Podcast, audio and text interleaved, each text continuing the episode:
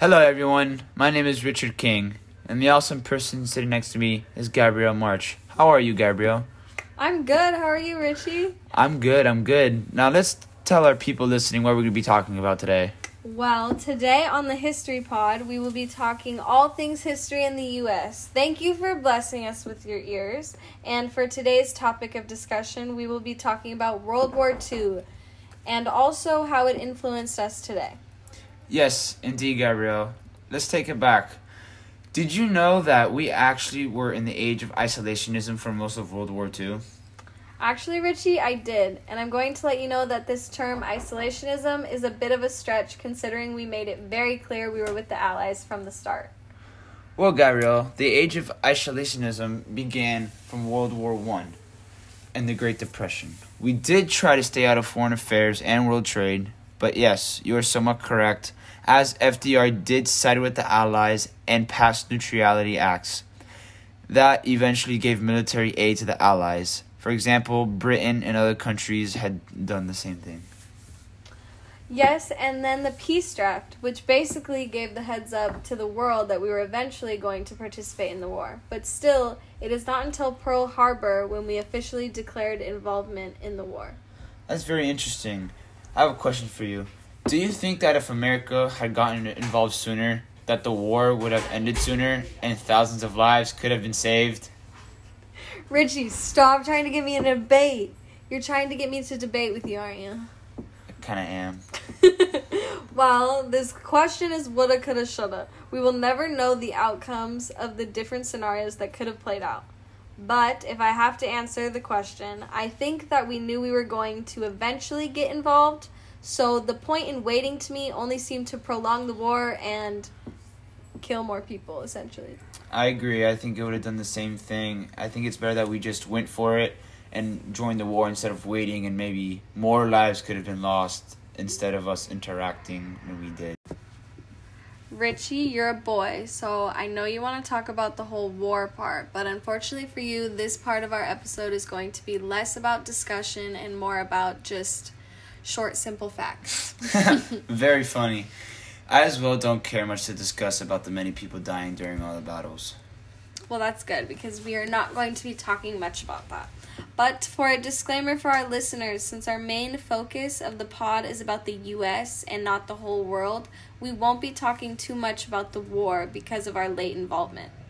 But in our rationale and overview, which is a typed out rundown of the main ideas of this podcast episode, you can read more about the events during the war when the US was not involved. Okay, side note over, let's get into it. I'm going to kick things off in the Pacific, where we won the Battle of Coral Sea and the Battle of Midway. Yes, those were very victorious battles for the U.S. The United States also then went to invade Sicily and Italy, and then they invaded Normandy on D Day.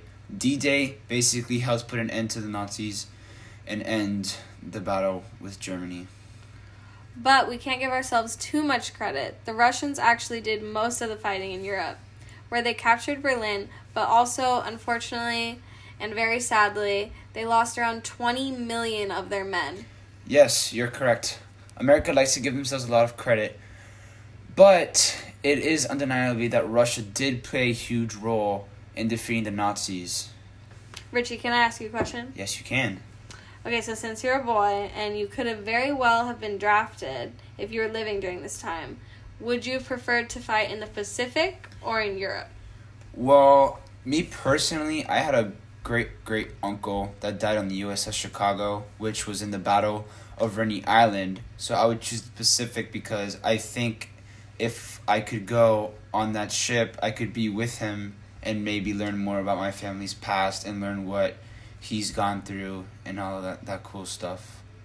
Wow, that's crazy. I didn't know that. Yeah. Wow. I don't even think I know any relative that's been in yeah. like my dad my dad's always wanted to get a a picture frame of the USS Chicago, but it's always so expensive. Wow, that's yeah. really that's a really heartwarming answer. But um not to be the bearer of bad news, but the next topic we're about to dive into is not as heartwarming. You are not making this next topic sound very appealing to our listeners, Gabby. Sorry, brother, but I don't think it is. We will be talking about the very famous atomic bomb that was first used in the World War II by the one and only United States of America. Whoa, whoa, whoa, whoa. Don't get ahead of yourself. Can we please inform our listeners about the Manhattan Project? Yes, no, you're right. I'm sorry. Did you know that the Manhattan Project actually wasn't in Manhattan? Yes, I did. It was actually in Chicago and New Mexico. Whoa. Okay. Well, I did not know that. Uh-huh. Yeah, I didn't know that. I feel dumb because um, I actually didn't know about this. Um, can I ask you why the name is Manhattan then? Because like I really don't get the point. Well, if the name was telling the location, it would be an easy target for enemies. This was a trick to Axis powers. So, if they sent spies, they would send them to Manhattan, not Chicago and New Mexico. It was a very, very tactical way to trick the other side. Oh, that makes a lot of sense. Mm-hmm. Did you know that I'm actually from Washington? Yeah, so I wow. live by Hanford. Mm, interesting. What's Hanford? Oh, you're lying. You act like it's interesting. You don't even know what it is. Okay, well, Hanford's like where they're cleaning up the mess that they have from the chemicals and stuff from creating the bomb. Wow. Um, I'm surprised you don't know about this topic. Yeah, me. Yeah, me too. I, I don't really have an excuse for that one, but um, to get back on track after the Manhattan Project, um, their ultimate success, obviously, with creating the atomic bomb, we were ready to use it um, in a brand new piece of weaponry called the atomic bomb. Yes, the first atomic bomb was dropped on Hiroshima, and the second one was dropped on Nagasaki. Yes, the first bomb killed 70,000 instantly and another 70,000 slowly from radiation, along with the second atomic bomb went on to kill 70,000 more. Yes, but this did lead to Japan finally surrendering, which is why they needed to drop the bombs. Yes, an end was finally certain to this devastating war. But Richie, I have one last question for you. Yes, what is it? So, the atomic bomb itself is definitely controversial on whether it was necessary for use or not.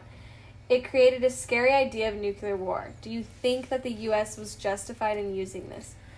Well, that's a very good question. I honestly think that the U.S. was justified in using it because if they didn't, they would seem weak, and they wanted to make sure that other countries knew that they mean that they meant business and that they weren't gonna let anybody walk all over them and just try to nuke them too. So they wanted to. I I think that they wanted to beat them to it instead of them getting nuked themselves.